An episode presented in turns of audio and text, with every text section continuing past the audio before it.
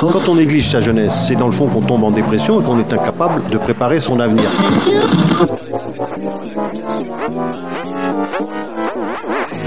Ça ne veut plus rien dire, lycéens. C'est des merdeux, des cons. Le jeune est tourné vers l'avenir.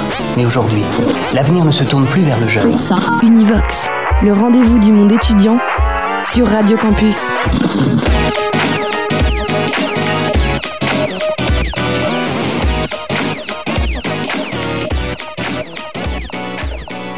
Cette semaine, c'est Radio Dijon Campus qui prend les commandes de Radio Campus France et c'est moi, Célia, qui vais animer cette émission. Culture et écologie au programme d'aujourd'hui, une problématique du monde actuel. Make Music Green Again proposait en septembre dernier toute une série de solutions et de rencontres thématiques. Organisée par une association étudiante, cette première édition avait comme objectif de sensibiliser à l'insertion de l'écologie dans la culture.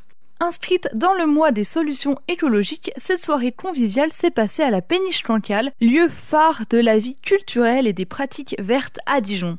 Dans cette émission, on va parler de l'écologie au sein du cinéma itinérant de l'association Cinécyclo. On verra avec eux comment ils proposent des projections de films de manière écologique.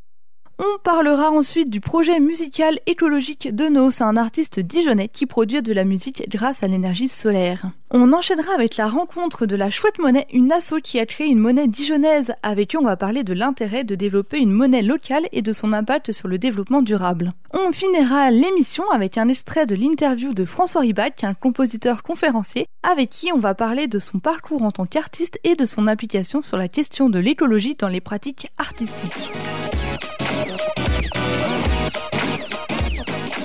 Commence cette émission avec notre rencontre avec Tanguy, chargé d'activité au sein de l'association Ciné Cyclo. Cet asso propose de projeter des films en extérieur grâce à l'énergie électrique fournie par un vélo. L'idée est très originale. Comment vous est venue l'idée de ce cinéma itinérant à vélo? Euh, alors l'idée elle remonte déjà à plusieurs années. Euh, C'était son fondateur Vincent Orion qui était parti euh, en expédition au Sénégal, euh, une expédition de 3000 km avec un système euh, qui n'est pas plus tout à fait le même que maintenant, mais euh, le principe était de s'arrêter voilà, dans, des, villages le fil de, sur le long de son expédition pour projeter donc des films dans les villages et dans certaines villes. Voilà, il est revenu en France ensuite et il a fait découvrir le concept en Bourgogne euh, et c'est comme ça que c'est venu quoi. L'idée c'était euh, de faire du cinéma où on veut, sans contrainte d'énergie et en plus du coup une sensibilisation euh, à l'utilisation des énergies durables. Sentez-vous que le regard des gens sur l'écologie et le cinéma change après une expérience cinématographique avec vous? Bah, je pense déjà que euh, certains spectateurs qui viennent à nos projections sont un peu sensibilisés aux questions écologiques. Mais euh, en effet, bah, ça marche pas mal avec le jeune public, par exemple, qui comprend certaines notions d'énergie. Est-ce que ça change leur regard? Euh, J'espère, c'est le but. Après, je pense que c'est un travail de long terme. Question un petit peu évidente mais tout de même importante, est-ce que ce projet fonctionne? Est-ce que vous voyez du monde qui vient Ouais. Vous vous développez C'est un, c'est un projet qui, d'année en année, euh, grandit en objectif, en ambition sur, euh, en termes de public, en termes de couverture de territoire. Euh, là, par exemple, cette année, on, a, on avait deux projectionnistes professionnels qui nous ont accompagnés sur la saison et donc qui couvraient des territoires un peu divers en France et même à l'étranger, puisqu'on a eu une tournée en Belgique. On a eu une tournée dans le, Lot, le long du canal du Midi, dans les Vosges, dans les Bauges, euh, dans le Morvan, euh, à Fort-Calquier, euh, sur l'île de Léron. Enfin voilà, c'est euh, sur l'île de Ré, pardon. Donc ça, c'était pas le cas les années précédentes. On avait beaucoup moins de tournées, c'était une à deux voire trois tournées maximum. Et là, ça commence à grandir et on a de plus en plus de spectateurs et de gens qui reviennent en fait aux projections. Voilà, notamment aussi à Dijon, on retrouve, des spectateurs qu'on voit souvent. Naïvement, on peut penser qu'un cinéma itinérant nom avec des vélos diffusera des films avec des vélos, mais on se doute bien que c'est pas nécessairement le cas. Est-ce que vous avez une préférence dans le choix des films, des films à diffuser? On a euh, une partie de notre sélection de films, parce qu'on tourne avec une espèce de sélection euh, par saison. On a une partie vélo, parce que ça fait partie du cœur du projet, donc c'est cohérent d'en avoir une. Mais on a aussi des films qui traitent de la question des enjeux liés à la biodiversité, euh, des films qui traitent des rapports humains dans les phases de transition, euh, bah, la mobilité douce, les questions d'énergie. Voilà, on est tout autour de ces thèmes qui sont finalement centraux dans euh, les notions d'écologie euh, qui actuelles, quoi. L'idée c'est d'avoir des films à la fois qui peuvent être euh, des documentaires peut-être un peu didactiques, pédagogiques, euh, pas forcément avec une ambition très cinématographique, et d'avoir aussi un autre versant avec des films, souvent des films d'animation, mais de plus en plus de la fiction et d'autres types de documentaires, là plus portés sur la poésie et avec voilà une notion artistique, toujours qui défend ce qu'on souhaite, enfin les sujets auxquels on souhaite sensibiliser les gens. Pensez-vous que le concept de ciné-cyclo peut perdurer, notamment en se développant dans des cinémas de ville? Euh, Le concept d'utiliser des vélos en salle, ben, ça peut être ouais, à l'avenir euh, quelque chose qu'on peut imaginer parce qu'un cinéma classique ça consomme quand même énormément. Là, avec notre dispositif, on consomme à peu près l'équivalent d'une lampe euh, à 60 volts, watts pendant toute la durée de la, la projection. Et en cinéma, j'ai plus les données, mais c'est beaucoup plus, beaucoup plus important. Est-ce que ça peut se développer dans les cinémas de ville? Peut-être, sans doute mais c'est pas la même expérience de cinéma. Voilà. Ensuite, on a rencontré l'artiste dijonnais Nos. Il a décidé de se lancer dans un projet musical écologique en faisant ses tournées à vélo et avec des panneaux solaires. Et oui, encore du vélo en même temps, ça produit de l'électricité sans polluer, donc plutôt top. Il a fait sa première tournée cet été en Saône-et-Loire, il a ensuite parcouru la Côte d'Or durant le mois de septembre, et oui, malgré le mauvais temps, Nos qui veut dire nous dans un patois du Morvan d'ailleurs, a enfourché son vélo pour aller se produire dans les villages du département. Je vous laisse écouter un extrait de notre rencontre pour que vous compreniez mieux le concept. Généralement, dans la musique, l'intérêt pour l'écologie passe au travers des textes euh, des chansons. On connaît notamment Trio, euh, réputé pour être le groupe écologiste par excellence. Vous, c'est au travers de votre technique que vous avez décidé d'intégrer l'écologie. Pouvez-vous nous parler de votre projet? Alors, mon projet, euh, à la base, j'ai voulu faire de la musique déjà tout seul, tout seul, enfin la musique électro tout seul, et je voulais la diffuser d'une manière un peu originale, quoi, changer un peu avec tout ce qui s'est passé en fait lors du premier confinement. J'ai vraiment, j'ai vraiment misé sur une autre formule, quoi. Je me suis dit, allez, go. Et le concept, c'est faire de la musique en itinérance avec une remorque. Et donc en fait, la remorque est autotractée en solaire et je la tire donc à vélo en fait, c'est ça. Et je, je parcours euh, la Pampa avec ma petite remorque euh, en solaire sur batterie donc du coup pour l'attraction de la remorque et pour jouer euh, faire mon concert qui est sur batterie du coup chargé avec le, soleil. Ce qui nous amène à comment fonctionne la chaîne de ah production de votre énergie. Donc j'ai deux panneaux de 100 watts en fait de part et d'autre de la remorque. Donc je charge. Le mieux c'est que en fait je m'arrête vraiment parce qu'en roulant je, je, charge pas énorme parce qu'ils sont vraiment sur les côtés en fait. Donc là on est déjà en train de réfléchir sur une V2 pour avoir des panneaux au-dessus et vraiment profiter vraiment bien du, du, soleil même en roulant quoi en fait. Donc du coup j'ai deux panneaux de 100 watts, un chargeur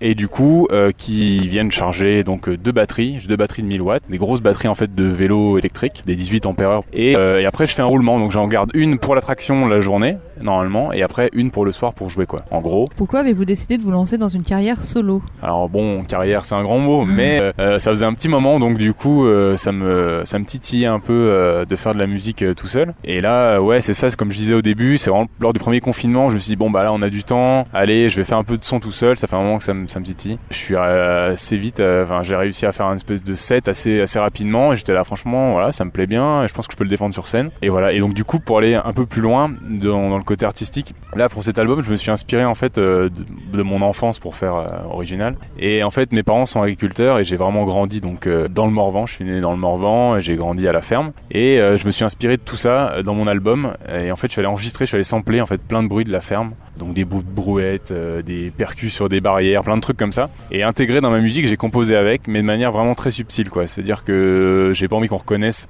le bruit de barrière ou euh, une vache ou un truc. Euh, je voulais que ce soit subtil, que ça reste vraiment électro, mais du coup il y a une patte, euh, voilà, un peu organique en fait, quoi. Donc, donc voilà, c'est vraiment, ça a vraiment été ma source d'inspiration et mon fil rouge. Même mes visuels, on a tout fait à la ferme. En fait, je suis allé, on allait faire avec un photographe des photos en macro. J'ai bossé avec une, une graphiste qui a, qui a modulé un peu le truc. Et genre ma pochette d'album, c'est un pneu de tracteur en vraiment zoomé et en déformé, donc on reconnaît pas en fait. On reconnaît, même moi je sais ce que c'est, donc c'est qui vraiment qui compte pour moi. Et, euh, et voilà, du coup l'idée c'est de pas reconnaître, euh, c'est subtil quoi.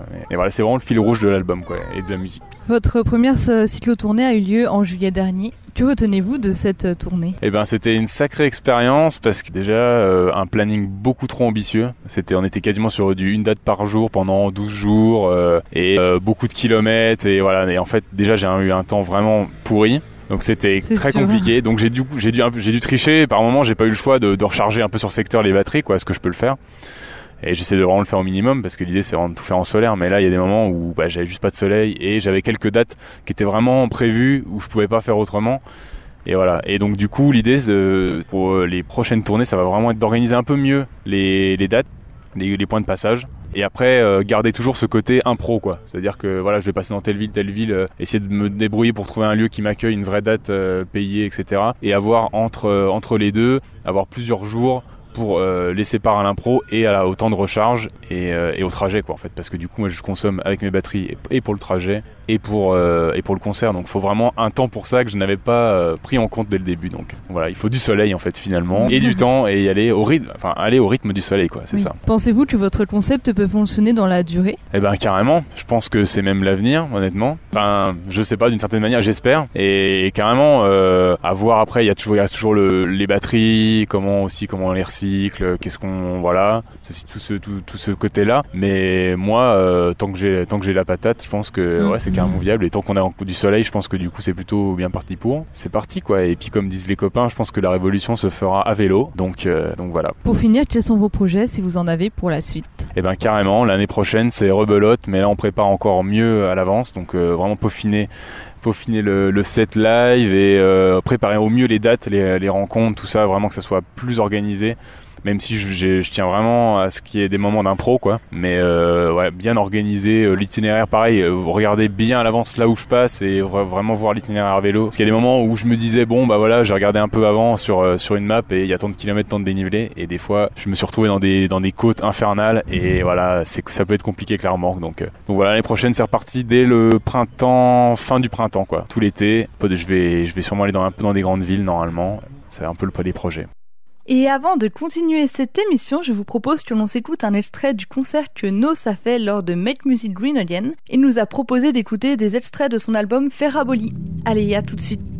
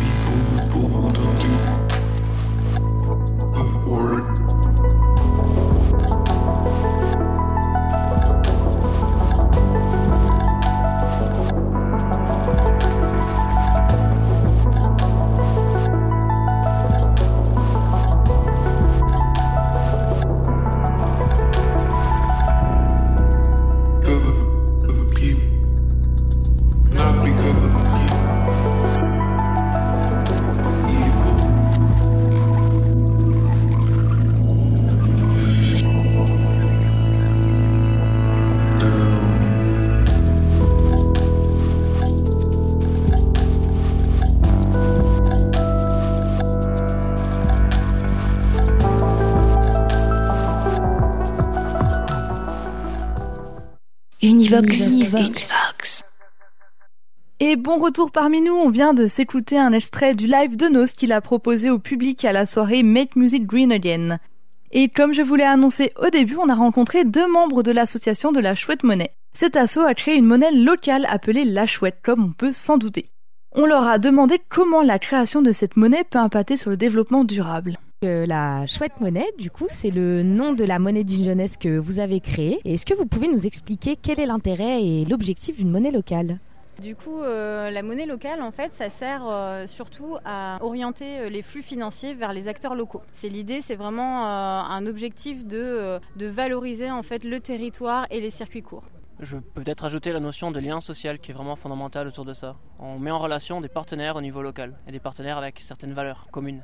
Comme vous l'avez dit, on sait qu'il y a un intérêt écologique derrière tout ça, mais pouvez-vous nous indiquer, d'après vous, de quelle manière le principe d'échange de monnaie impacte euh, le développement durable? Écoutez, moi je peux vous donner un chiffre. 54% des utilisateurs professionnels de l'EUSCO, donc c'est la monnaie locale au Pays Basque, la plus développée d'Europe, ont trouvé au moins un partenaire local en plus depuis qu'ils utilisent la monnaie, dans le but de faire circuler la monnaie. Donc ça relocalise certainement l'économie, certainement de manière sûre. Donc voilà, c'est le levier principal. Mais je voulais dire également que ça questionne la culture, globalement. Puisqu'on questionne la valeur de l'argent, euh, ça questionne notre mode de vie au sens large. Donc on participe à une mouvance globale avec d'autres assos comme Ciné-Cyclo, mais avec aussi des professionnels responsables comme la Péniche Cancale, euh, à changer cette culture et à, à se poser des questions. Voilà. Donc indirectement, on y participe et de pas laisser son argent sur un sur un compte bancaire euh, ou sur un livret en fait dans des, dans des banques qui euh, alimentent justement euh, l'extraction de, pétrole ou autre en fait ou le nucléaire en fait ça voilà ça ça incite pas à aller vers vers du mieux d'un point de vue transition écologique alors que là l'argent qui est placé en fait dans, la banque partenaire qu'on choisit et, qui est à la nef en fait va forcément alimenter des, projets qui seront un pacte environnemental noble. La mise en place d'une monnaie locale en France pourrait-elle aider à aller vers une transition écologique positive? La mise en place de monnaie locale au pluriel, puisque le principe c'est la localité justement et de rester sur des territoires. Euh, je pense que de par ce qu'on a dit là, oui, je n'ai pas grand-chose à ajouter de plus. Ça fait partie d'une mouvance globale, voilà, il faut savoir qu'il en existe une aussi en Franche-Comté et que peut-être qu'à terme, euh, en fait, euh, les monnaies locales qui existeront sur chaque territoire pourront être consommées euh, de la même manière sur d'autres territoires. Donc, pour justement réorienter à chaque fois que quelqu'un se déplace en fait sur une région ou sur un, territoire donné, en fait, qu'il essaye toujours de nourrir en fait, voilà, l'économie réelle de ce territoire. Et euh, pensez-vous qu'en France, il est encore possible de faire changer les mentalités en abandonnant une économie mondiale au profit d'une économie recentrée et plus locale? Ah, la question c'est est-ce qu'il est trop tard? J'apprends à l'envers. Non, non, non, si on pensait que ça, n'était pas possible, on ne serait pas là. Nous on milite, on a un vrai rôle militant. Alors on a des impacts concrets qu'on a listés tout à l'heure, mais on a un vrai rôle militant. On cherche à changer la culture, à notre échelle. En, discutant, hein, puisque vous pouvez, vous pouvez, très bien, vous ou d'autres personnes, avoir des contre-arguments qui nous font changer d'avis aussi. En échangeant, on cherche à mettre en avant des solutions écologiques, donc d'où notre présence ici dans le cadre euh, du Festival des solutions écologiques. Euh, petit à petit, je pense qu'on peut y arriver. Je dirais rapidement qu'il y a deux grandes tendances qui se déchirent. On a une tendance néolibérale, plus de consumérisme. Il y en a aussi de plus en plus de personnes qui en ont quelque chose à faire dans l'environnement, euh, de la consommation, des droits, que ce soit les droits humains, les droits des animaux. On a vraiment deux grandes tendances. si je caricature, c'est ceux qui, ceux qui, se posent des questions, et notamment celle de l'intérêt général, et ceux qui se posent peu de questions et qui défendent leurs intérêts. Euh, donc, si, on part, je, caricature évidemment, hein, largement, hein. et si on part euh, de la question, euh, c'est du regard de ceux qui ne considèrent que leurs intérêts. Mais il y a aussi les autres qui se battent et qui gagnent du terrain. Voilà. Et on en fait partie.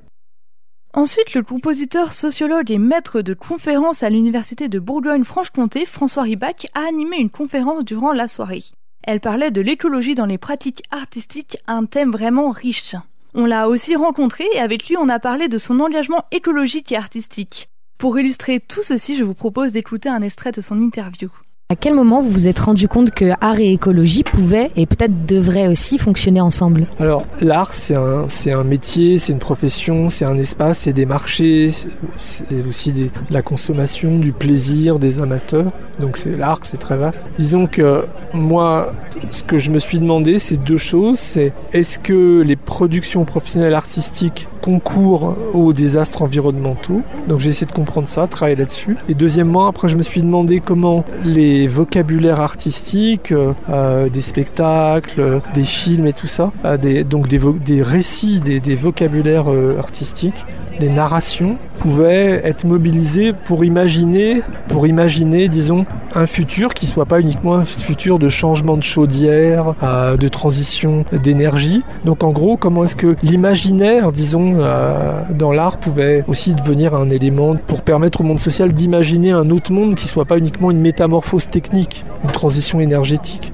Dans votre parcours en tant que chercheur et expert dans ces domaines, quels ont été vos premiers projets en lien avec l'environnement et les questions de transition écologique Entre 2016 et 2019, j'ai dirigé un projet qui s'appelait ASMA, comme l'asthme, hein, quand on ne respire plus, qui voulait dire art de la scène et musique dans l'Anthropocène, qui a été financé en grande partie par euh, euh, l'Agence euh, pour l'environnement en France, l'ADEME, qui est l'agence de recherche du ministère de l'Environnement, et un, peu aussi par la région Bourgogne, puis d'autres acteurs académiques ou culturels et là-dedans, on a conduit des chantiers sur euh, euh, les instruments de musique, donc de l'arbre à l'instrument, euh, les, consommateurs, les producteurs, les luthiers du côté des violons, des quatuors, des violoncelles et aussi les usines du côté des instruments électriques. On, a regardé un peu, on a essayé d'approcher tout ce qui était mis en jeu quand on coupait un arbre en fait pour faire un instrument, comment les, les gens qui les utilisent ressentent le bois, etc. Et si on pouvait racheter tout ça matériellement, quoi. On a fait un autre chantier qui a consisté à, c'est moi qui ai mené ça, à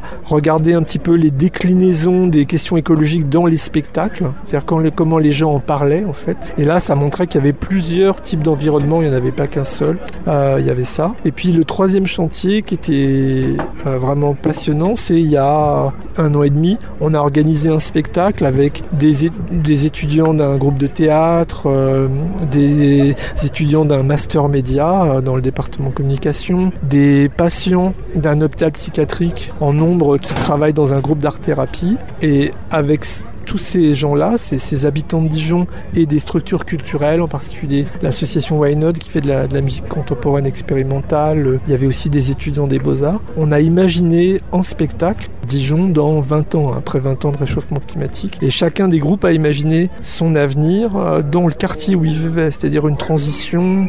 Ça s'appelait le Grand Orchestre de la Transition. Et donc là, c'était un projet passionnant. D'abord, c'était complètement l'expérience avec les, les patients de l'hôpital psychiatrique était complètement incroyable.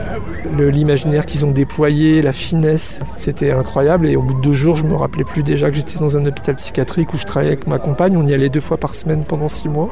Et ce qui a été produit m'a beaucoup intéressé sur euh, justement la capacité d'habitants ordinaires à utiliser donc ces moyens artistiques pour penser comme des collectifs euh, l'endroit où il pourrait vivre. Quoi. Il y avait des reportages, des, du des, des, petits films, il y avait beaucoup de théâtre et de la musique. Et donc pour moi, c'est une expérience qui a été vraiment très très marquante. Et c'est la première fois en fait vraiment que je suis à la fois un artiste et un chercheur, que j'arrive à faire la liaison que j'ai pas beaucoup faite euh, jusqu'à maintenant. En sachant tout ça, quels sont les trois grands points à retenir de votre conférence? Les trois grands points, c'est euh, le développement durable a atteint ses limites parce que c'est une, une approche qui est une approche de transformation de technologie, alors que c'est une transformation de la société dont on a besoin aussi. Le deuxième point, c'est que dans le monde artistique, ces solutions-là, disons, de, trans, de qui, qui, s'intéressent surtout aux usagers, oublient la production, alors qu'elle est aussi problématique que les usagers. Et le troisième point, surtout, c'est qu'en France, la crise des gilets jaunes a montré que les approches unilatérales, technocratiques de la transformation écologique oubliaient l'expérience des gens qui, eux, savent que quelqu'un qui achète un SUV en ville n'a pas la même responsabilité environnementale que quelqu'un qui vit à la campagne et qui prend la voiture parce qu'il n'y a pas de train, parce qu'il faut emmener les gosses à l'école, parce qu'il faut aller au supermarché faire les courses, parce qu'il fallait travailler et que cette expérience des gens ordinaires est très importante, devrait aussi être très importante dans le monde du spectacle. Et voilà, eh bien, on, peut dire que cette soirée a plutôt été réussie.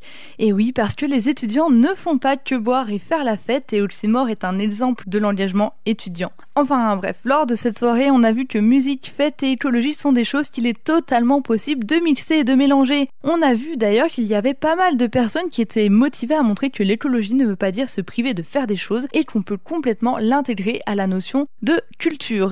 C'était Célia de Radio Dijon Campus.